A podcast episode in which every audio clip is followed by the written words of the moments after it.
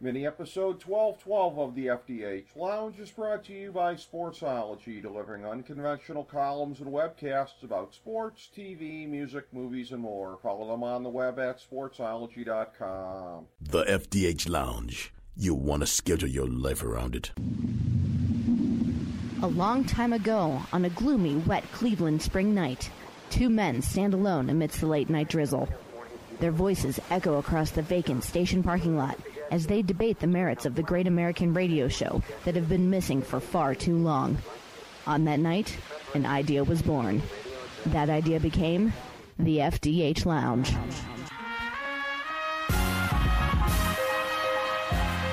Welcome to the FDH Lounge. Hello, everyone. Welcome to FDH Lounge Mini Episode 1212. This is FDH Managing Partner Rick Morris here, and we've got our good friend of ours, longtime FDH Lounge dignitary, and our MMA editor, Jake Digman, on with us to talk about WrestleMania 36 in the empty arena, which that's what makes this part five in our FDH Lounge Coronavirus Crisis 2020 series. Uh, we, we said that we weren't going to be just looking at the specific parts of it, but uh, how it impacts a lot of different things of life. And uh, a rite of springtime is WrestleMania, and because of the coronavirus crisis, we end up having the empty arena slash theatrical productions WrestleMania. I think you'd have to call it both right now.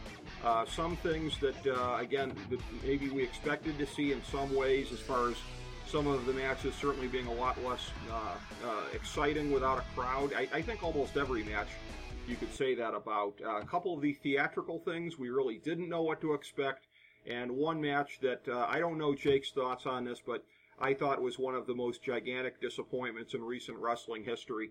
We'll get to all of that.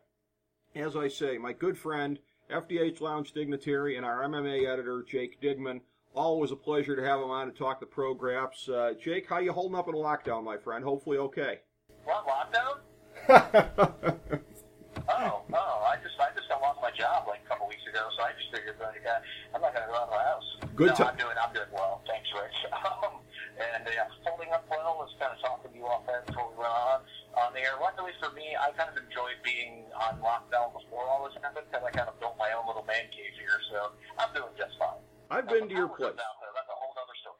Yes, I've been to your place in uh, America's Rubber City, or former Rubber City, I guess you would say, Akron, Ohio, and uh, you you have a truly, truly excellent uh, man cave that is basically the entirety of your place. Your entire place is a man cave, and it is really sweet. And uh, we should sell tickets for admission, quite frankly, because it's it's a lot of fun. That's where I watched the Royal Rumble with you uh, a couple months ago, and we started to anticipate what was going to be coming for this show. And, you know, I, I guess I like to take the segues where I can find them. I'll just jump in hot on this one here. One of the most emotional moments in recent wrestling history the surprise return of Edge in the Royal Rumble and the tremendous showing that he had there. And very good build up for his feud with Randy Orton, but I, I'm always at the end of the day wary of anything with Randy Orton because he to me is the epitome of the whole is not nearly the sum of the parts. People talk about how smooth he is and all the things, well, but he never adds up to a guy who has interesting matches to me or is interesting. And I can't necessarily blame it on him. They made a creative decision to go long, but I think it was the second longest match in WrestleMania history behind only the one hour Iron Man match between Bret Hart and Shawn Michaels at WrestleMania 12 and 96. I thought a horrible decision to go as long as they did, redo some of the same spots. By the way, working a tasteless illusion to Chris Benoit by, by doing the hanging spot there uh, in the uh, in the gym uh, that they did on the weight machine. So I mean, it checked all the boxes I felt like you could have checked for something that would be horrifically disappointing. Do you agree, or are you one of the rare people out there that actually thought it was pretty good? Um, there's a couple of things on that. I agree with you. Mm-hmm. It was way too long. It was way too long. Um, my I was in a group chat with my, my friends and I were we had a whole uh, my wrestling group buddies. You've met them all before. We were in a uh, we were in the, our you know we each have our usual WrestleMania party, so we had to do it online. Mm-hmm. Also, they're commenting like, why won't this just end? Yeah. that's what we're like. I just we almost felt really sorry for Edge. Like the okay, the, the thing is I liked about the match, the opening to the match. If they would have done that in front of eighty thousand people or whatever, and I was supposed to be one of them, you know, a lot mm-hmm. other people were. Um, if they were, if did that, the, the opening to the match where Edge is looking out and he's ready to take on Orton, and then all of a sudden Orton jumps up from behind us, and the cameraman and RKO's him, that would have gone over huge. Yeah. That place would have erupted for that. That would have been a great moment. It would have set things off, and everything with that would have been, you know, that that match needed the drama of the crowd. You needed the crowd to get behind Edge. Can you get back up? You do a spot where Orton steps on the freaking um, the chair the the, Pillman spot. Right. So like you know, at what point do you get, can you keep getting up? Can you keep getting up? Can you keep getting up? And then you know that you know you were to the ending of it, which the the um the same finish, but it was just like good God. And then on the other thing you just brought up on the Chris Benoit thing, I'm like, they're not going to do it. They're not going to do it. I'm like, oh my, all of it, like myself, church, four, three people, all, all of it is uh, all caps, and that's me like Benoit. Who thought I know. Who looked at that one? Yeah, it's been enough time. You know what? Maybe we can mimic one of the worst moments in the history of this industry and, in, you know, quite frankly, in all of the sports. Yeah. I mean, well, uh, Like how? please tell me when that happened. Uh, that your buddy Mike Church, who, who I love, and I, I love kneeling him when I see him about how much he hates cruiserweight wrestling. Please tell me he worked in a good Vanilla Midgets reference when that happened. Uh, I wish I did. I was too in shock. I just seeing. Well, and you have to know they only did that for shock value because if you know, you know, and if you don't, you don't. yeah, and that was again, who who could have possibly thought that was a good idea? Well, and, and not only that, I mean, Edge, I remember at the time of the tragedy, being a fellow Canadian, I think he had talked about how Benoit had taken him under his wing, so it's like, Edge is one of the last guys that you would have thought would have co-signed on something like that. I mean, I, and that's where, you know, I thought it was kind of disappointing in that regard. Uh, Randy Orton, I don't know if he's ever been known for his good judgment, so I'll give him a pass, oddly enough. Uh, but for Edge, you know, I guess I was a little bit surprised. It was one of these things too where, and I I, I commented a little bit on uh, Facebook. Uh, my my good friend Fran Stuckberry runs a page called Gridiron Access, and for one night he was doing some some wrestling coverage on there as well, and seeing what people thought of stuff. And the one thing I I commented on with that match, and I think it was while it was still going on, was you know, I understand it's the empty arena WrestleMania. They're holding it at the Performance Center, but nothing says the grandest stage of them all like doing a brawl in a conference room. Like, tell me that that didn't just completely demystify the whole thing, Jake Digman. What are they going to do? Swing printer toner at each other next? Come on.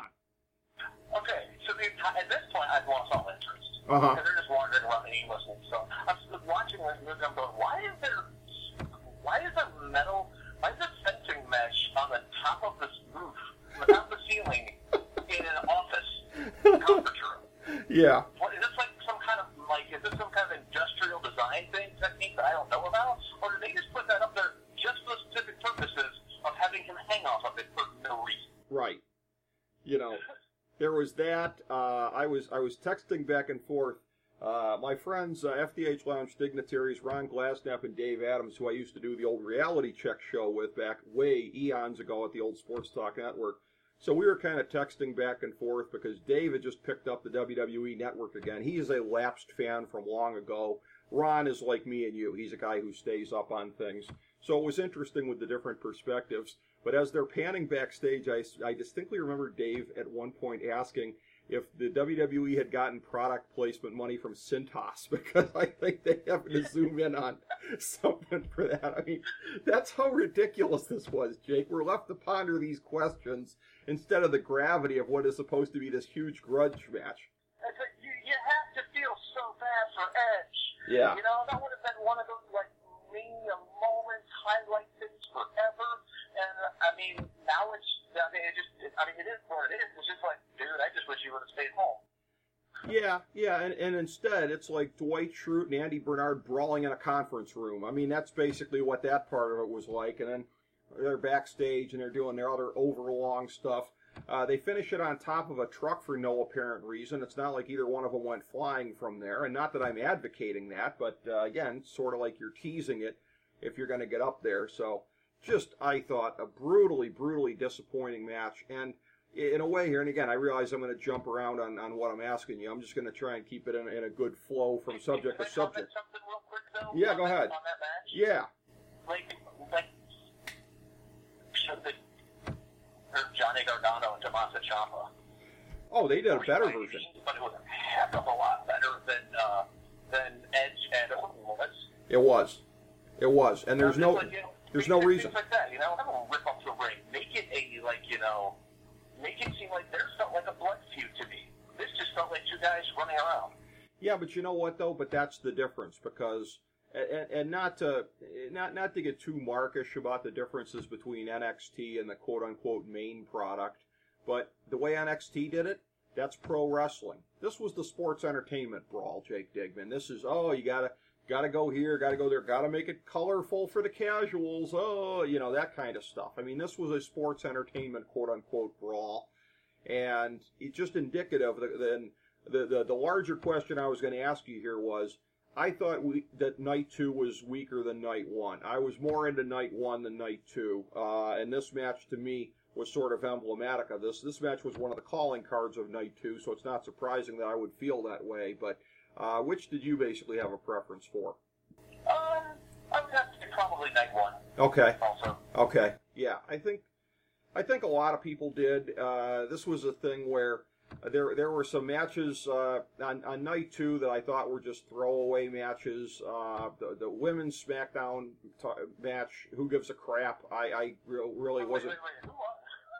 Well- Just thinking about that. Bayley did because, and look, it makes sense from a booking That was a perspective. Well, look, I mean, and that's the whole thing about doing WrestleMania this year, right? It's almost this is the WrestleMania where you're you're almost wasting this stage to do a big angle. So you couldn't do the Bayley Sasha breakup here. That's just something to continue to tease, but then that just reminds us, well, they've teased it for about two years now. So they did the right thing, not pulling the trigger, but it just made the whole thing seem meaningless. Uh, the the Street Profits uh, Raw tag team match. I mean, those those guys are okay. Uh, I, you know, I, I I like their gimmick. I like their gimmick a little better than I like their work. And and just you know, they they don't really treat the tag team titles on either show like they mean very much. So why should I be that invested in what they're doing? Uh, Aleister Black. Yeah. Oh yeah yeah. Uh huh. Can I comment real quick? So, this is, so only there's a topic on the tag team title match. So, going back to our group chat. Mm-hmm. So, when, Austin Theory and Angel Garza comes out, oh, the whole chat, who the heck are these guys? Yeah. And I'm like, they didn't have one tag team on the roster that was in the state of Florida that did not have coronavirus. Not one. like, there were, there were two actual guys that we knew of. They had to, like, I mean, no offense to Austin Theory, but it's WrestleMania, and no offense to Angel Garza. No one, no one knows who they are. It's like, if you're just going to do that, just don't do it Right. just leave it off the show. It's like watch it go out, and you know, again, I don't. I'm, this is one of the things that I harp on AEW about. I like it, but the thing I don't like is when they just do wrestling for the sake of wrestling. I Yeah. like the story aspect. That's what keeps me invested. I don't want to watch people just doing moves. Right.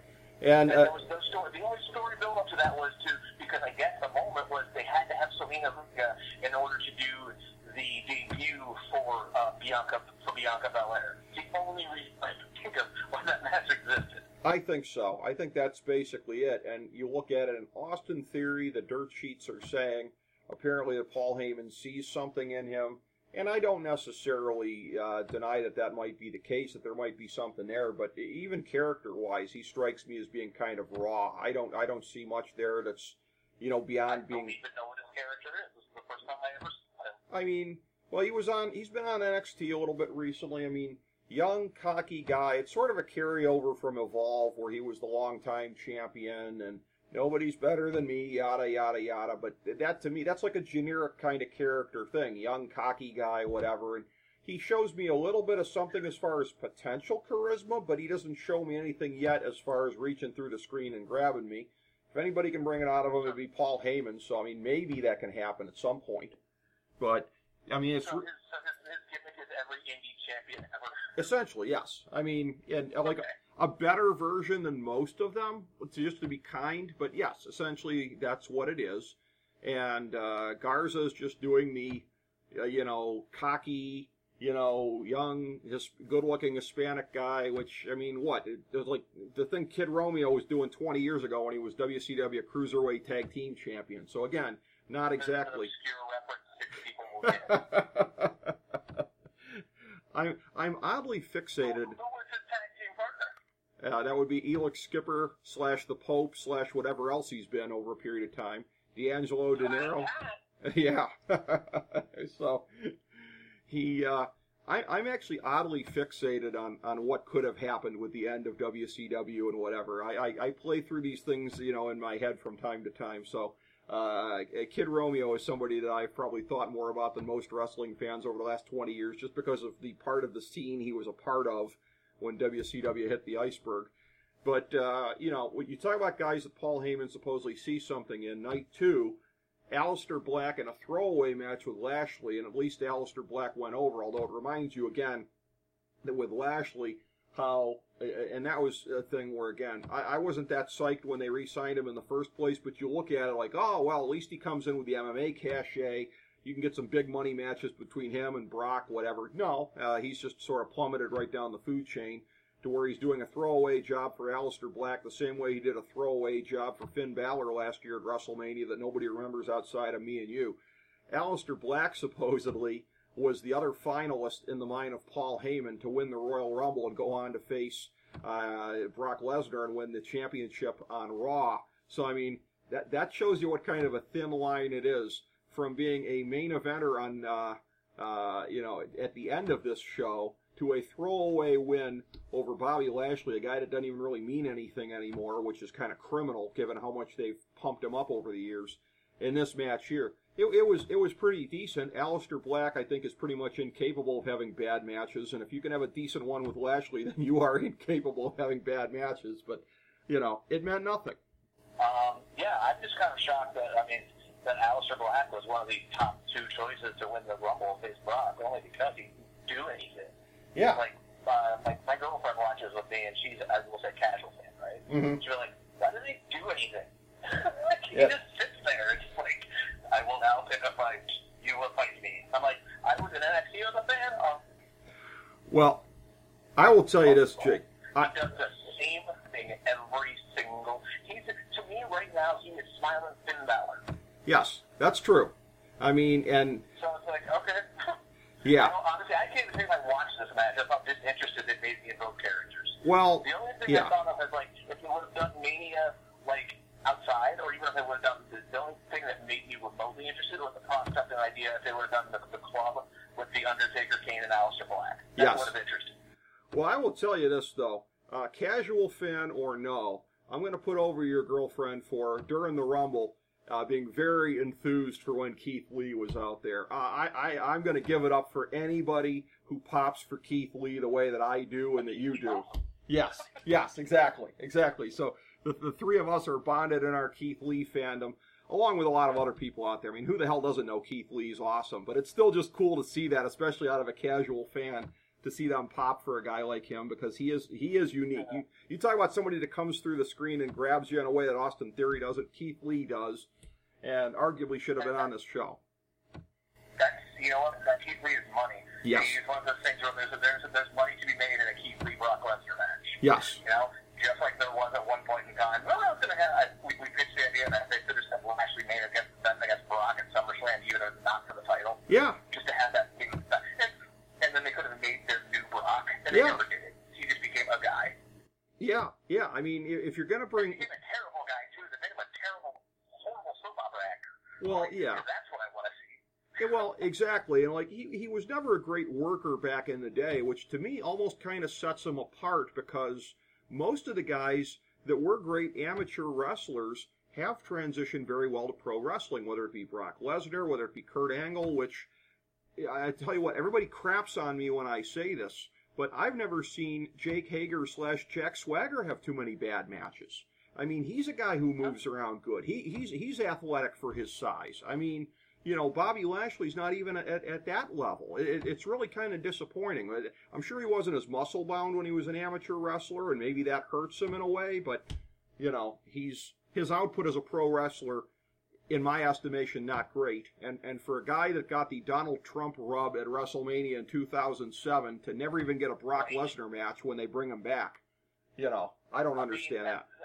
Yeah, I don't. But anyway, moving on. Yes, moving on from yeah, yeah. Uh, other things, night two. Uh, you had Okay. you had the Otis uh, match there, which again, trying to trying to recreate, I guess, uh, Randy and Liz for the 21st century, as I've seen it postulated in some corners. But you know, at the end of the day, it, it's still a guy who moves and works the way that Otis does. Uh, against a criminally uh, wasted guy on the other end of the ring in Dolph Ziggler. So, I mean, I don't know how anybody was was that invested even in the storyline of that one, but whatever. So, w- were you? Okay, all right.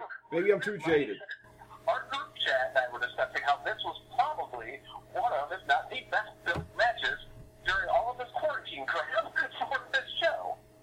Well, his numbers kind of there. This one they actually kept stories so they weren't good, but at least they were building to something, and they actually did a payoff for once. And it wasn't like you know they were all thrown together in a six-man tag or some stupid crap to get everybody on the show. They actually paid off the storyline that's been going on for months, and we're like, you know, no, no, right guy won. One of the didn't hate it. one of the best built matches of WrestleMania 36. Truly the taller than Mickey Rooney award, Jake Digman. I mean, if we're gonna go, okay, yeah, if we're gonna put him over for that, you know, As far as like, as far as like, you know, being a wrestling fan. Yes, exactly. The build, they built up the story and they paid it off. they did. How many times did they just not pay it off, or they pay it off wrong? They built it up, and the right guy won, and he got the girdle. They did indeed. not going to set any any any uh, awards. They didn't do anything. It was just fun pro wrestling. It was like a fun pro wrestling. Right, exactly. I got one star in the observer, and honestly, we don't care. Well, on on the subject of star ratings, let's go to two that had my highest ones, at least as far as pure wrestling matches go. That would be I gave four stars to Rhea and Charlotte in the opener on Sunday night, and then on uh, Saturday night, uh, Becky and Shayna. Uh, that was uh, I gave that three and a half stars. I'm lumping them together because there's a lot of similarities. You have the established star against the young up and comer that they had a chance to to build. Uh, from a character standpoint, uh, the Baszler and Becky match really kind of grabbed me because it's the cage fighter against the proto Stone Cold, you know, tough guy, never back down kind of a thing. So from from that perspective, it had me gripped. Uh, the, the match on Sunday night, which I thought was even better, Rhea and Charlotte. This is one where I told you off air I had a really kind of bonkers comparison. But as far as like uh, big, and in this sense, I, I predominantly mean tall. They're two of the tallest ones on the roster, but that, that basically means big because you don't have hardly any uh, Nia Jax types right now. Basically, everybody is relatively lean for their size, but the big ones can throw the bombs. And that one, to me, that was like if we ever got to see Walter versus Vader. Like, they, they, they're, they're big girls hitting high impact moves, and I was enjoying it. It was just really exciting to watch because both of them can deliver offense that makes you just go, oh, holy crap, she killed her with that one. And it was just cool to see them trading bombs the whole way. You, you got to like a big Hoss fight. I don't know that I've ever described a women's match as being a Hoss fight, but now I've seen one and I liked it. I was thoroughly sports entertained. To me, that was the best match of the weekend. But in both cases, and we talked about this off air, I didn't like the outcome because I felt like in both cases you needed to put over the emerging star. You needed to put over the up and comer. In the case of Becky, you know, she's reigned on top for a year on Raw. We were all waiting for Shayna Baszler because it's like, okay, this is the one. And they didn't really tie in the Ronda Rousey stuff as much as I thought they would. It- I, I thought there maybe even should have been a little bit of, you ripped off my friend a year ago. I'm going to be the one to take the title from you. But nevertheless, it was it was a good build between them. And then Rhea and Charlotte, the, the build was kind of like, ah, okay, I, I guess we got to do something with Charlotte. We got to put her in a, a title match somewhere. We'll make it NXT. And well, since we're now calling the NXT titles world titles, apparently because they're on USA, it makes sense in that way. But Rhea Ripley, as big of an up and coming star, a breakthrough star as she's been over the last year, I felt like she needed to go over rather than be somebody who just came up short. So I know you're not completely in my way of thinking uh, on, on these two outcomes.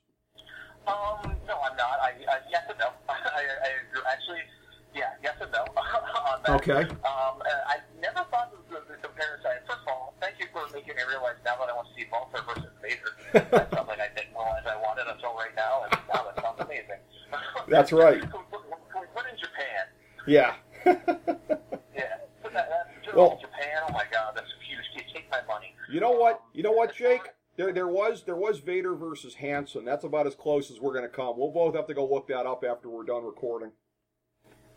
Yeah. Um. Yeah. That, that was that was fun Hoss battle. That was the epic Hoss battle. That's right. Anyway, um, I, I actually uh, starting off with the Charlotte Flair and the Rhea Ripley. I actually thought it was the right outcome for a, a couple of reasons. Okay. The way that Rhea Ripley, um, the way that she out, the story of the match is how I what made me really like the outcome is how they showed Charlotte as being the veteran Mhm. that is outsmarting the rookie that has, these different moves, and when the way that she uh, tr- uh, tripped her leg up on the ropes, I believe it was, and she like hit her knee. It looked like she legitimately tweaked her knee. Mhm. Whether she did or not, I don't know. And the way they just the style, the way they worked it, and with Charlotte Flair going over, you know, and with Rhea Ripley having you know, she's got at the end of it, she could just succumb to the better wrestler, and in making the star is coming through. Where now you've got you know, in the perfect world when we're all out of off of uh, out of the well, out of the elimination chamber here. uh, uh, it comes back to where it, I told you off air, the money is in the chase on this one, and you bring in a level star. Uh, WrestleMania main eventer is now on the NXT brand, which brings in some kind of brings in a whole new level of credibility to that women's division. While that brand is going head to head against AEW on TNT, which women's division is just a pile of dog crap. To be honest, it's terrible. um, so it gives you a reason to want to, to want to watch that and to see it. And, you know, you bring in the main power with that, and you give the girls a chance, kind of like you know, it's, it's similar of the the Oscar or the Shayna storyline, where you know the girls come in and they get their chance, and you know, uh, I think Io Shirai's the next one comes up short until it gets back to Rhea Ripley, who has to work her way back up, and then she just dethrones Charlotte. You can do it in a I don't know. well, if it was in the real world where we could do things actually, I mean, I could do like a three month story arc for this that pays off at like SummerSlam, and for her to get her title back, and for her to get with the big one and cement herself as the woman and the two time Women's Champion and all that stuff. And I want you to do Charlotte Flair after that, like, like somebody attack her, do institute or something. Mhm. But um, that that was just kind of like I just when that happened, I was actually applauding. I was like, good, right person went over on that one. Just it just in my mindset. Now on the other match, loved it until the finish.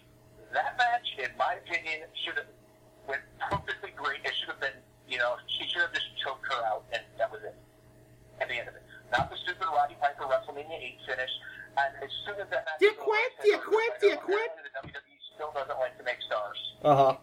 Oh, you know what? Never mind. I was Thinking of uh, when Roddy was refereeing the uh, the Bret and Backlund match with "Do you quit? Do you quit?" But okay, I know what you're talking about.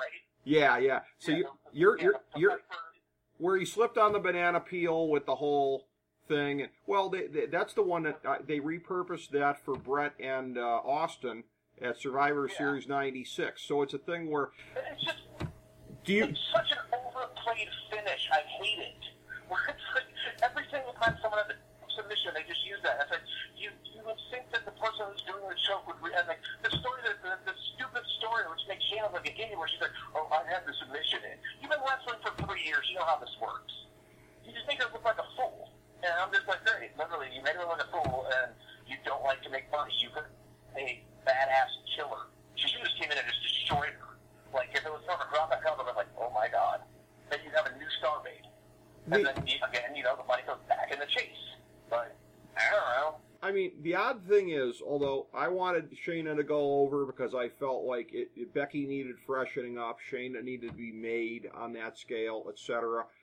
I will say this: I have less qualms about Shayna right now than I do Rhea Ripley because Shayna, that promo afterwards was just money about the agony of defeat. You're going to feel the agony of my defeat. Like Shayna, still, they did the banana peel finish, and while I agree with you that I would have rather seen her go over. They the, the banana peel finish peel finish I should say protects her. I feel like like I don't think it makes her look like as big of an idiot as you think it does.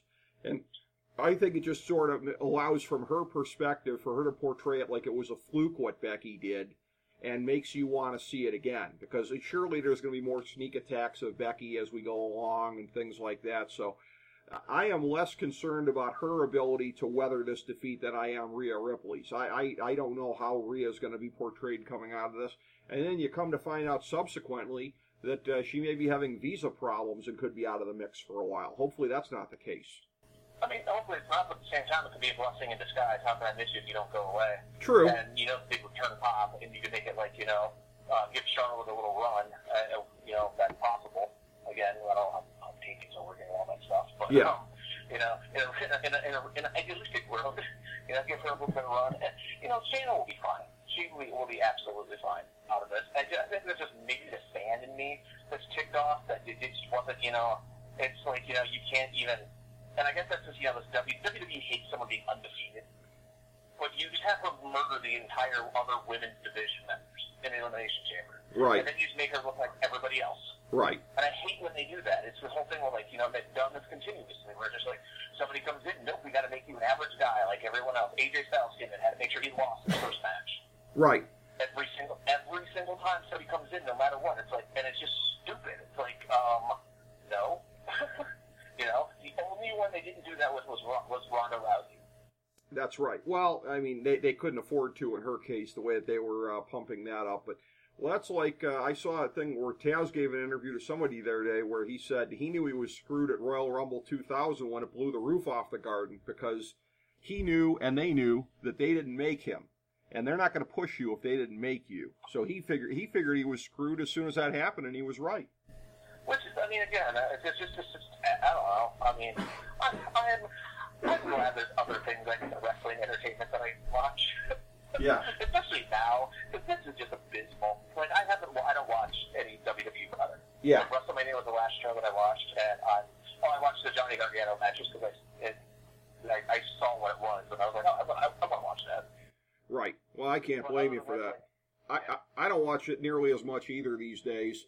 Uh, so uh, that said, let's just gloss over some of the undercard matches uh, here as well. In night one, I'm going to double back on the ones we haven't talked about in night two because uh, some of these are kind of bookends. I feel like the, the the world title matches on those shows are bookends. The theatrical matches are sort of bookends, and it's interesting to compare to each other. But let's just go through the stuff that doesn't mean anything, which is the majority of the card. Uh, the Kabuki Warriors match, I thought it was pretty decent for what it was, but it was like one of these matches that really, and maybe it was the tone setter for me on night one because it was the first WrestleMania match in an empty arena, but I was like, man, does this match need a crowd? Like, it would be so much better if it had a crowd, and, you know, yeah, it gives you more of the stuff of, uh, you know, that ultimately, you know, it is it is a great setting whenever it, you, you you get to kind of you know focus on you know what the Warriors can do, and they're both so great with their mannerisms and things that they kind of grunt out and whatever. They're very entertaining, but I still felt like it needed a crowd. So you had that one, the Bar- you know. Oh, what, what do you think of that one? I just want to chime in real quick on that one. Yeah. Uh, we all thought that Kairi Sane looked like she wanted to be anywhere but there. Yeah. Especially during her entrance. Like, Asuka through this whole thing, and Kairi Sane just looking at Asuka like, there's nobody here. what are we doing? Well, I mean, and even if it matters, it was like if Kairi Sane's literally going through the motions right now, so she can get out. Right. Well, and and Asuka is so theatrical in what she does. I mean, I don't know if there's anybody in the business that under understands their character better than she does. So you knew you were going to get everything 100% from her. To a certain extent, Kairi uh, was a little bit of that because it was kind of predictable to me that they they were probably going to do the title switch because again, there's talk that Kairi may or may not be on the way out. Asuka to become a solo act again, put the belts on the other two where they'd had them before. It was a little bit of that, maybe you know, a little bit of boo boo face about doing the job. Sometimes that happens with wrestlers. Maybe, I don't know. Um, I mean, it just, like I said, her facial expressions coming out was just like, yeah, but even even a Google face on the job, like, she wasn't even like going through the mannerisms. Like, she was just Right. was, like was doing the motions, but like, yay. I I just think it was one of those, I don't want to be here, I want to get the heck out of here. Like, Yeah. I, I, I guess Why I guess am I doing this? on further reflection, I'm going to agree with you.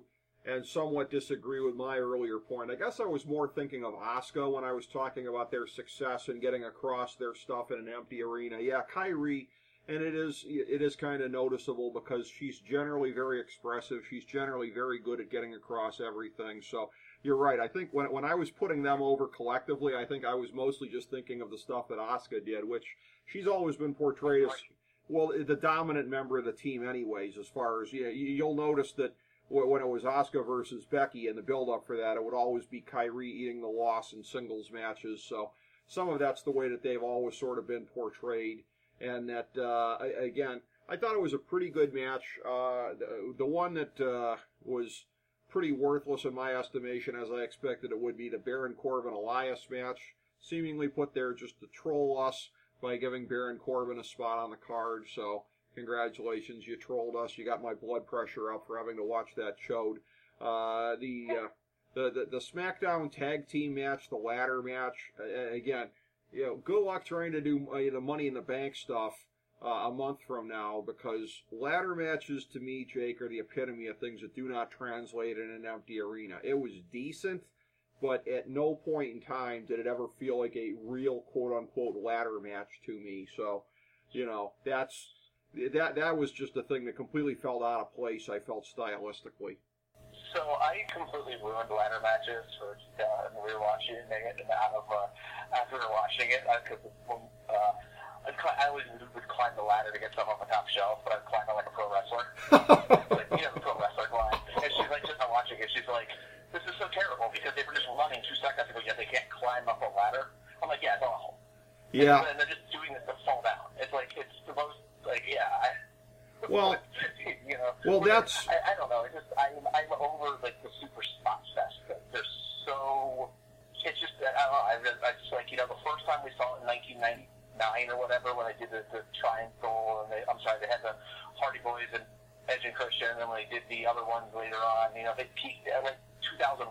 Yeah. Everything ever since then has just been you're just redoing that. Yeah, it's derivative. I it's just like and especially one-on-one ladder matches, or in this case, triple threat one-on-one ladder matches. Right. If you're a ladder match, you need to have like a cluster of guys to justify why they don't just get up. Like in theory, a ladder match should be one guy kicks the other guy, kicks the other guy, climbs up and wins in two seconds.